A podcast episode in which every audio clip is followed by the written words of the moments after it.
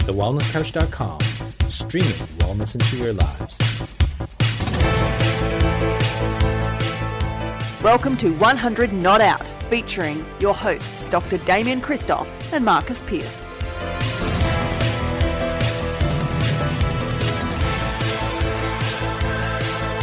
Hello and welcome to one hundred Not Out, a weekly show dedicated to helping you master the art of aging well. Marcus Pearce here with you for, I think, episode four hundred forty-three. And as always, I get to do this podcast alongside Australia's number one wellness expert. He's now changed his mission in life to become Australia's oldest man, Australia's oldest man in waiting, Doctor Damian Kristoff. How are you, legend? Great, Piercy. That's hilarious. I'm getting closer every day, I've got to tell you. Uh, but, uh, mate, gee, you say some funny things. It gives me little shivers and nervousness. But you know, we are interviewing one of the greatest um, greatest men to ever live in Australia, and we're we're joined today by a beautiful guest. And I can't wait for you to introduce Janet. Janet, it's uh, it's going to be really good. It's going to be great. And um, but how are you? How's how's things up in sunny Byron Shire? Yeah, how are you traveling we're going, up there? We're going very well. We're going well. And you did you did say that this has been – I can hear an echo from Marcus. Oh, no, surely there's no echo going on here. You can't oh, hear an echo, no, can you, Damo? No. No. All right, I'll carry on. Um, no, we are going I'll well. Turn it down, so maybe I'll, I'll, I'll turn it down so then that should be, make us better. No worries. I was doing some reflecting on our one hundred Not Out journey. And did you know that on episode seventeen of one hundred Not Out, our interview with Dexter Kruger on July – nineteen, I think it was, was our very first interview with a centenarian. Dexter was one hundred and four, and we had no idea that our first centenarian guest would go on to become yeah. the oldest man in the history of our country ever to live. Dexter lived to one hundred eleven years, one hundred eighty-eight days, not only becoming the oldest man in Australia, but the oldest living human being until his death on July twentieth of this year, twenty twenty-one. Dexter was also the world's oldest active author, and you know what they say, Damo, behind every one hundred eleven-year-old author is an incredible transcriber, and that transcriber slash ghostwriter and dear friend of Dexter Kruger's is Janet Rollings, who joins us again on one hundred Not Out to celebrate his life and times. Janet, welcome back to the podcast. Thank you so much, Marcus, and hello, Damo, how are you? G'day, Janet. It's so great to have you uh, driving with us right now. Uh, it feels like we're sitting in this car, in the seat next to you in the car. Um, but uh, thank you so much for carving out some time to share some time with us um, because we loved Dexter. We loved the story of Dexter. We loved him writing the books, and uh, and, and we loved you uh, being part of that journey. And it's been just over a month since you said goodbye to Dexter. Um, I suppose the question on our lips is, how have the last couple of months been for you since Dexter moved on? Oh, gosh. It's, yeah, been very weird, very sad. If I burst out crying, you'll know why.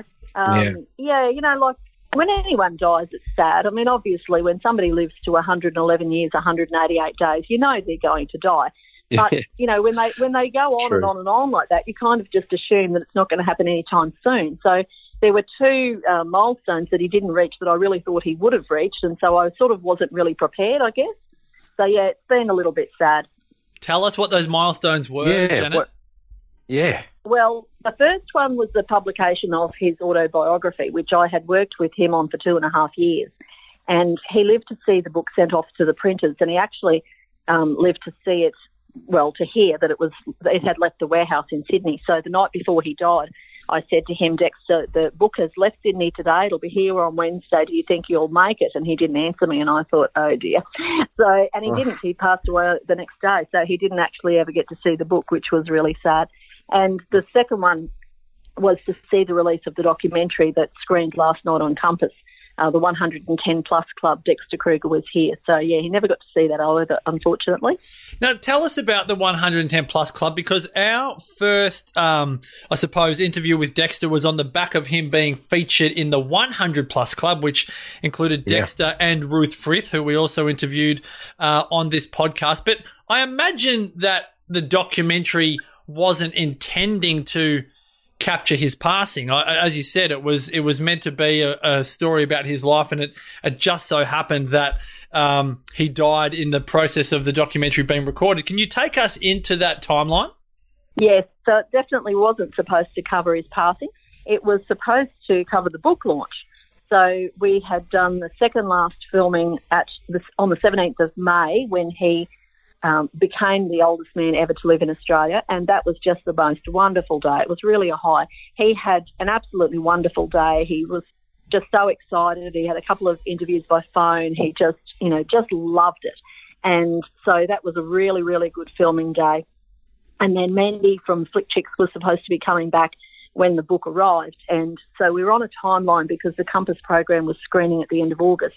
And I think they needed, I think the A B C needed it three weeks early. So I, and she, of course, had to finish the editing and get it to them. So I was on a um, bit of a timeline to get the book finished and have it back here ready for her to film. And so we had the, we had the date ready. We were all kind of ready for, you know, the book was going to take three weeks to print. It was going to be back here. She was going to come out for the weekend. We were going to do this big book launch. He was going to, you know, talk up the book and, and everything. And, um, yeah, he kind of just got sick and died. So he wrecked the plans a bit. Oh, Dexter, you wrecked it.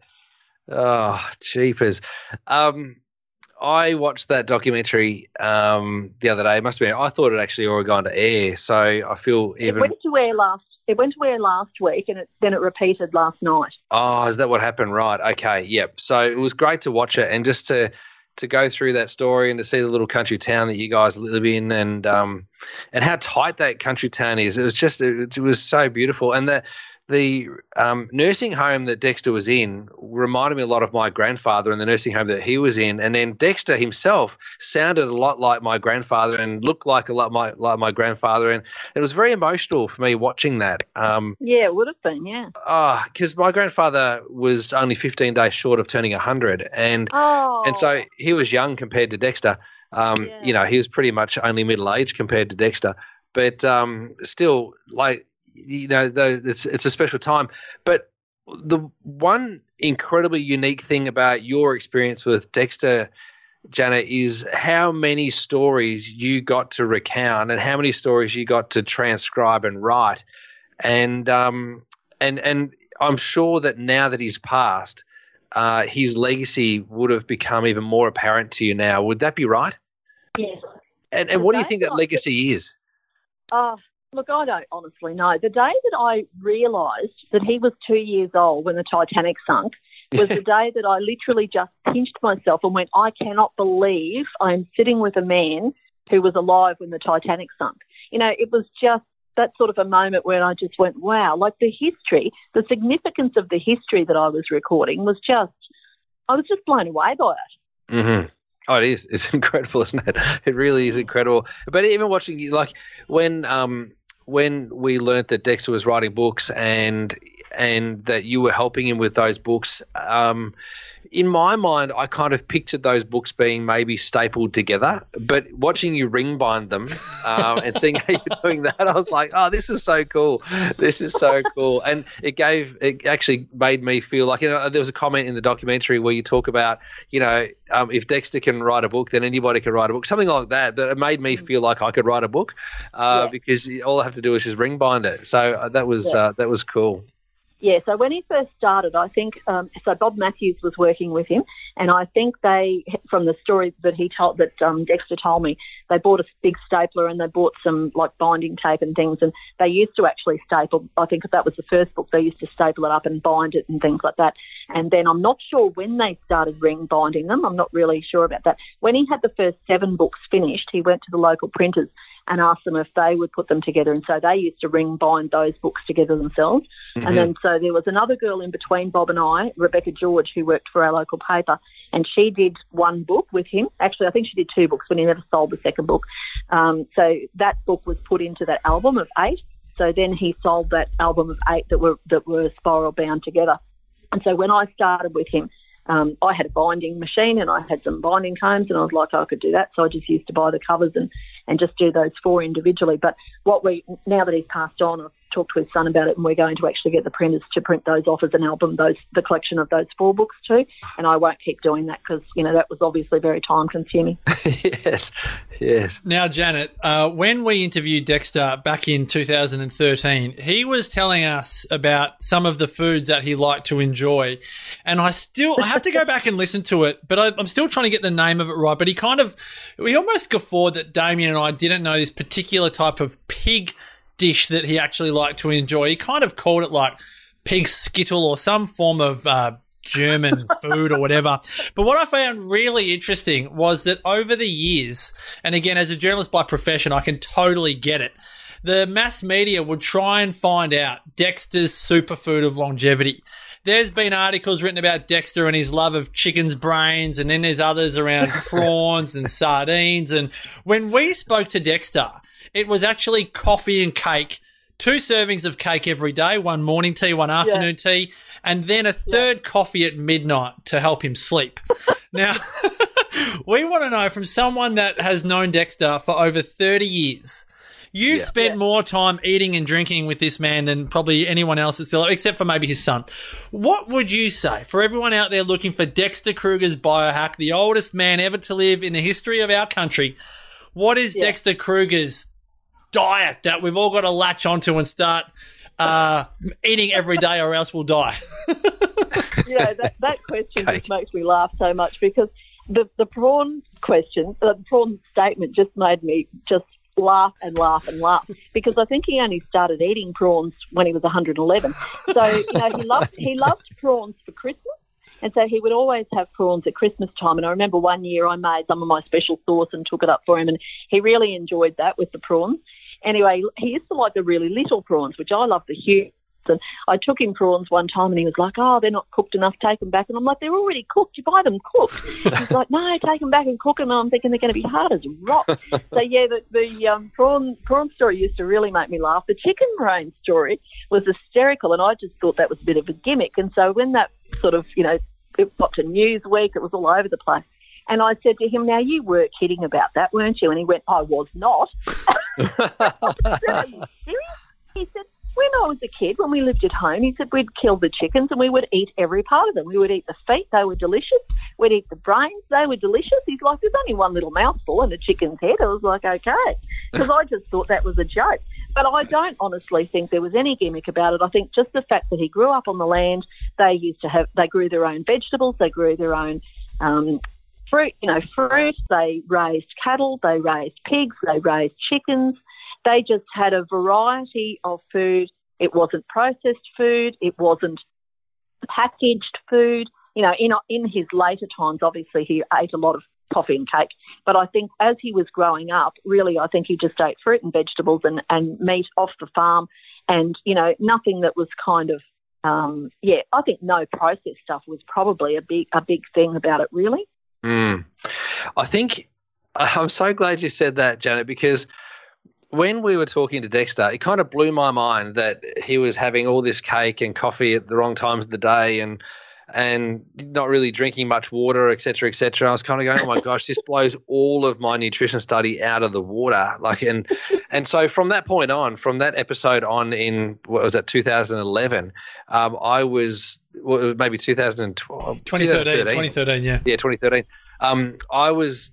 I've had to re because of Dexter. I've had to reshape all of my nutrition information because Dexter blew it all out of the water, right? But to hear you say what you just said about Dexter having fresh fruit and vegetables, living off the land, nothing processed, that kind of makes sense because that's what all the other centenarians in the world have always done. So yeah.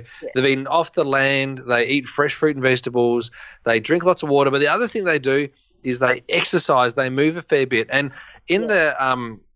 in the documentary, it shows uh, Dexter being quite active. He was still quite active. He was, you know, doing rehab and exercises and a little bit of yoga from time to time. How important do you think Dexter's movement was to his longevity? Oh, absolutely, that was the major thing. I thought about before I got onto this interview today. I thought, what are the three things that I could take away from, you know, what I've learnt from Dexter? And I think, in a nutshell, it's eat better, move more, stress less.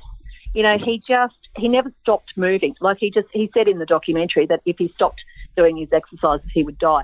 Like he, he, I think a big part of him going downhill was when he stopped walking to the dining room when he was being pushed in a wheelchair.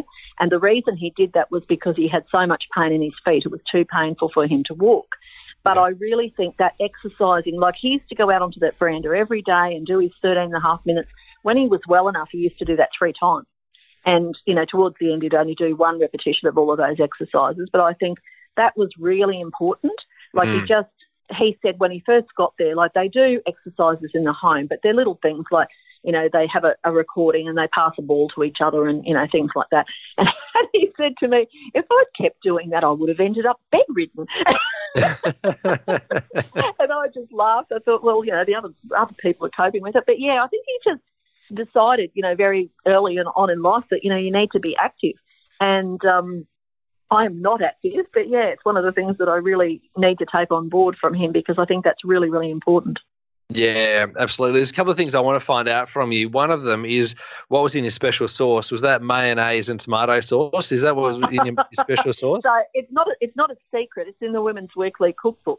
It's right. The best um, prawn sauce recipe ever. Just, right. Yeah, fabulous. Um, okay. So, yes. Yeah. So it's not it's just not your it's not your typical Thousand Island dressing. It's it's a little bit something more special than that. No, I don't like buying Thousand Island dressing, no. Okay, good. And the other thing, which I think is a little bit more important, uh, do you reckon uh, that Dexter is looking up at you or down from heaven at you right now? That's really funny. When, when so when we did the final filming, so, you know, as I said, it was all sort of, you know, just went to pieces and, and didn't finish how it was supposed to. So Mandy came out for the funeral and, and um, I had a short interview on Channel seven, which thankfully didn't bore through, which was good. So then Mandy filmed uh, the day after the, the funeral and I was just thinking, oh, this is just going to be a nightmare. And I did say to her, do you want to ask me where I think Dexter is? And she said, no, I don't want to go there. And I said, I'm quite happy to do that because in the documentary I talk a lot about my faith. Yes. And I have said to a lot of people since, I'm not God, I'm not his judge, I've got no idea what happened in Dexter's life in the last nine and a half hours. I was with him until midnight the night before he died. He passed away in the morning. Um, you know, he was with it, as far as I'm aware, he was with it until he died. Like, mm. I just think I've got no idea what happened in the last nine and a half hours. So I choose to believe that when he was presented with Jesus that he made the right decision. Mm. Yeah. I like that. That's that's a great answer. Absolutely. Yeah, it's a – yeah. I think that that is a that is a wonderful answer, and I think because it is a bit, um, for a better term, when I was watching it, uh, Janet, it is it is almost unsettling how much it does someone's life and death and the lead up to it. It does really play on our own heart and soul, and I I really commend you on being so honest and vulnerable mm. with your emotions and your words, you know, in the recording of the documentary, because it was something that really you could feel it through the T V, um, how much it yeah. was something that you were grappling with, and it is something that no doubt. But I loved how um, respectful you were. That was what I really enjoyed, particularly at times like this where the nation and the world seems very polarised and there's only a right and a wrong. I love the nuances of your relationship with Dexter, and there's a real mutual respect, which I think a lot of us can can learn about. Now, um, I think it was good in the documentary that we all got to know that the autobiography has been written, but now we want to know how we can get our hands on it, because you do have it now. And I was, as I was talking to you in the, you know, in the lead up, I suppose I was chatting with you a couple of weeks, I think, or a week before Dexter passed away. Yeah. You know, as, as someone who's also written a book, you and I were waxing lyrical on how you get the message out there and the book out there. It's so important, yeah. I think, as I've, you know, one of my favorite books that I have it on the bookshelf here is A B Facey's A Fortunate Life. And it was one of those books that really taught me what it was like to be um, almost like, you know, a man growing up in Australia. And I really think that Dexter's book um, would be a great book for anyone to read, not even not just a male, but just growing up in Australia, um, in the country yeah. that we live in. So how do people get their hands on the book? And tell us a little bit more about it. Dexter has a Facebook page, so not his own personal Facebook page, but it's a page called Dexter Kruger, Australia's Oldest Man. We've, I think we're up to thirty-two hundred followers, which he'd be very thrilled about, that we've got more followers since he died. Um, so, yeah, just if unfortunately the buy now or shop now or whatever it's called button is not working. I don't know why. So mm. if people just message that page, I will get back to them and give them bank details and they can deposit. So the book costs thirty-five dollars and it's ten dollars postage. So I can post anywhere across Australia and for forty-five dollars. So right. good. Now, is it called The Life and Times of Dexter Kruger? It is. That's it. The life and so and the, in the Kruger. in the documentary, you would have seen me sending off a copy of the book to the National Library. So that's yeah. part of the story as well. The National Library actually wrote to Dexter earlier this year and asked for a, um, a copy of his collection. And so he got me to write back to them and say, my full collection costs one hundred twenty-five dollars, thank you. and, and so I just laughed. Anyway, sent the letter off, and of course, you know, they weren't going to pay that money. So we get the letter back from them, and Dexter was like, well, I'm not sending them one. And I just went, righto. Anyway, left it a few weeks, and then finally he says to me, you know, I think it's an honour, actually, to be asked to put my books in the National Library. I said, I think it is too, Dexter. He said, I think we should send them a, a set. And I said, I think we should too. Let's wait until your autobiography's done, and then we'll send that off. So, yeah, that's why that, that scene was pretty bittersweet too, because he never got to see me send that off to them. That's wow. awesome. It's that good that he awesome. gave you the nudge to do it, though, before he died. Yeah. You yeah. know. Oh, that's so good. Uh, but it sounds um, very Dexter. A few weeks ago, yeah. yeah, a few weeks ago, Janet, I um, I was listening to Macca. Um, I, uh, Macca. Um, yeah, Australia all over. Yeah, Sundays with Macca. And, and I called up and spoke about Dexter. Um, oh, cool. Which is quite cool because they were talking about him, and you know, uh, I I don't know whether or not it was just after his birthday. It must have. Was no, it, it was just after. after it was just away. after he passed away. Yeah, just after he passed away. That's right. right. And so Macca was talking about it, and uh, and I managed to jump on there and say, I you know, I'd interviewed Dexter, and he was a lovely man, and I didn't, but I didn't obviously I didn't really know him much more than than just that, but I think that piqued a lot of people's interest, and a lot yeah. of people will want to know more about Dexter and read about him, and uh, and I'm so yeah. glad that you've been able to. You know, put pen or put pen to paper and and make a make volumes about Dexter. Yeah. I think it's amazing. Yeah. Well, when when I suggested the autobiography, he's like, why are we doing this? You know, I've already written twelve books. All of my life stories in the twelve books. I said, Dexter, no one's going to read twelve books to find out your life story. So we went through the, the books that Bob had put together. We went through them, and I read through the stories that were about him, and he told me which ones he wanted in the autobiography, and then. The one, you know, out of the four books that I'd done, we pulled out some more, and then we added some more detail, special about his childhood, and, and you know, like we took, we'd taken bits out and we'd add bits in. So yeah, I, I'm really happy with it. Like it was a huge job. I did say to him, if I'd known what was involved in this, I'd never would have done it. And he said, "Well, I'm glad you didn't know." Same, yeah, absolutely. Well done. Well, no, con- yeah, serious congratulations much. to you, and for all of the years of friendship and support that. You gave Dexter, and again, I know I was joking at the beginning, but we deadly we, we mean it. The fact that you were his transcriber, not just his friend, but his transcriber and his ghostwriter, and I think yeah. the one hundred ten plus club, you know, just shows how much effort it takes to be a transcriber of a one hundred eleven year old. Um, without yeah. that commitment uh, and tenacity, yeah, you know that that book wouldn't exist. And we thank you so much, Janet. Um, we want all of our listeners and viewers to head on over to um, the Dexter Kruger Facebook page, message uh, Janet directly, and she will contact you in order to organise the payment and the delivery. Uh, so that is Dexter Kruger, Australia's oldest man. Is that right, Janet? That's right. Yep. You can get those details on Facebook. You can also search for the one hundred ten plus club. Dexter Kruger was here on iView. We'll post the link to the uh, documentary in the show notes. Um, and more than anything, we just want to uh, have all of our listeners and uh, members of the one hundred Not Out community be aware of the um, of the mentor and the example that Dexter Kruger was in living the one hundred Not Out lifestyle. Janet, as always, thank you so much for joining us on the podcast. Thank you for having me. I've really enjoyed it.